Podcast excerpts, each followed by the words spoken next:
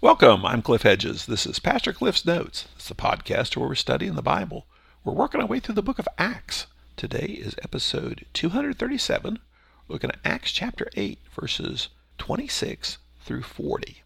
Let's read our passage. An angel of the Lord spoke to Philip Get up and go south to the road that goes down from Jerusalem to Gaza. This is the desert road. So he got up and went. There was an Ethiopian man, a eunuch, and high official Candace, queen of the Ethiopians, who was in charge of her entire treasury. He had come to worship in Jerusalem and was sitting in his chariot on his way home reading the prophet Isaiah aloud. The Spirit told Philip, Go and join that chariot. When Philip ran up to it, he heard him reading the prophet Isaiah and said, Do you understand what you're reading? How can I, he said, unless someone guides me? So he invited Philip to come up and sit with him. Now the scripture passage he was reading was this He was led like a sheep to the slaughter, and as a lamb is silent before its shearer, so he does not open his mouth. In his humiliation, justice was denied him. Who will describe his generation? For his life is taken from the earth. The eunuch said to Philip, I ask you, who is the prophet saying this about, himself or someone else? Philip proceeded to tell him the good news about Jesus, beginning with that scripture. As they were traveling down the road, they came to some water. The eunuch said, Look, there's water. What would keep me from being baptized? So he ordered the chariot to stop, and both Philip and the eunuch went down into the water, and he baptized him. When they came up out of the water, the Spirit of the Lord carried Philip away, and the eunuch did not see him any longer, but went on his way rejoicing. Philip appeared in Azotus, and, and he was traveling and preaching the gospel in all the towns until he came to Caesarea.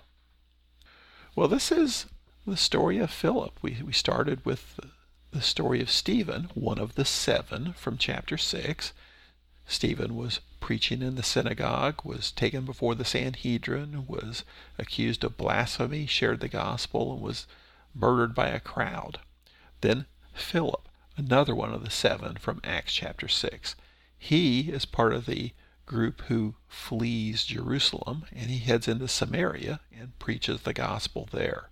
So we see uh, Samaritans coming to Christ. In fact, it was such an oddity that Peter and John went up to Samaria to see what was going on, and it was that their actions that actually caused the Samaritans to receive the Holy Spirit. This authenticated the Samaritans can become believers too. Here we see an actual spread beyond even the Samaritans, where the uh, Ethiopian eunuch comes to Christ too. So let's pick it up here, uh, verse 26. An angel of the Lord spoke to Philip. Now, Philip's been in Samaria. He was there when uh, Peter and John came up, and the Holy Spirit came upon the Samaritans. But the Spirit of the Lord says, Get up and go south to the road that goes down from Jerusalem to Gaza. This is the desert road. So, why there? Well, the Holy Spirit's guiding Philip to a specific person. Verse 27 So he got up and went. There was an Ethiopian man, a eunuch and high official Candace, the queen of the Ethiopians, who was in charge of her entire treasury. He had come to worship in Jerusalem. So the Ethiopia that he refers to here, it's what they called it. It's not the modern day Ethiopia. It's pretty much uh, the area just south of Aswan, Egypt. And in Greek and Roman mindset, it was literally the end of the earth. And it's interesting if you, you go back to Acts chapter 1, verse 8, where Jesus said, You'll be my witnesses in Jerusalem, in Judea, in Samaria, and the ends of the earth. We've just had Jerusalem, the scattering from Jerusalem, and Samaria, and, and now this Ethiopian the Ethiopia is considered the ends of the earth. So we're actually doing exactly what Jesus said would happen. Now, the king of Ethiopia was considered to be the incarnation of the sun god. It was too holy to deal with anything. So the country was actually run by the queen mother. And whoever she was, she always had the title Candace.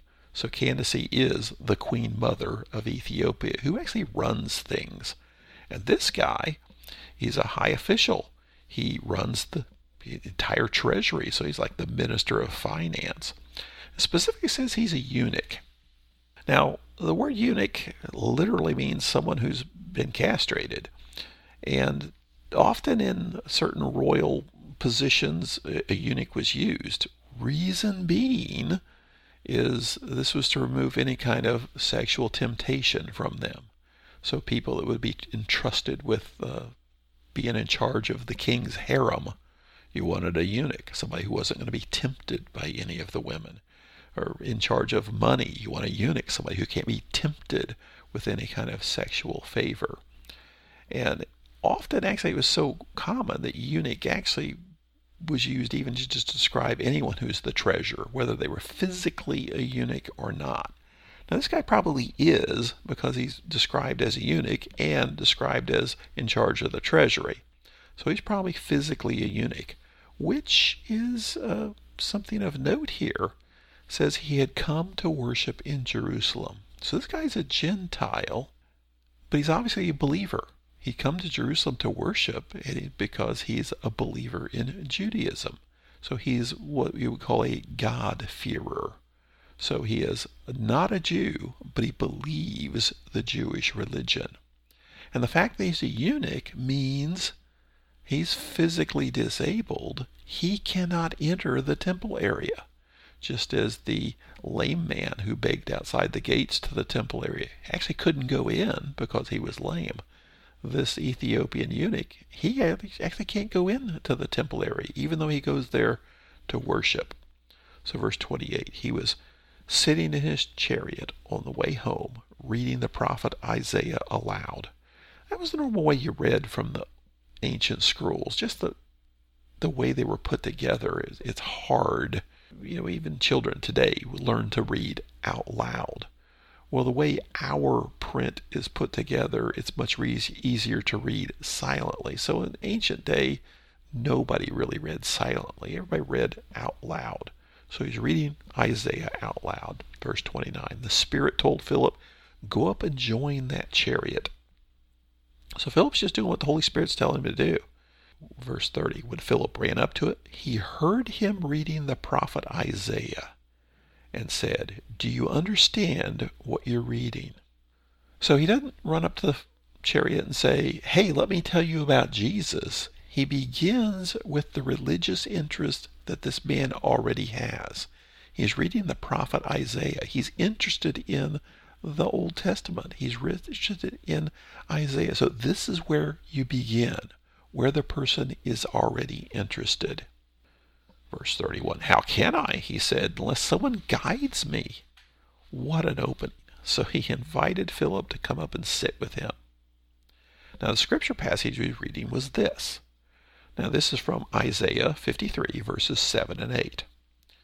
He was led like a sheep to the slaughter, and as a lamb is silent before its shear, so he does not open his mouth. In his humiliation, justice was denied him. Who will describe his generation? For his life is taken from the earth. Now we read this way. We say, we know he's talking about Jesus. Well, the Ethiopian doesn't know that. And so, verse 34 the Ethiopian said to Philip, I ask you, who is the prophet saying this about, himself or someone else? Wow, what an opening. I'm reading the Bible here, it's clearly forecasting Jesus Christ and say, what's this mean?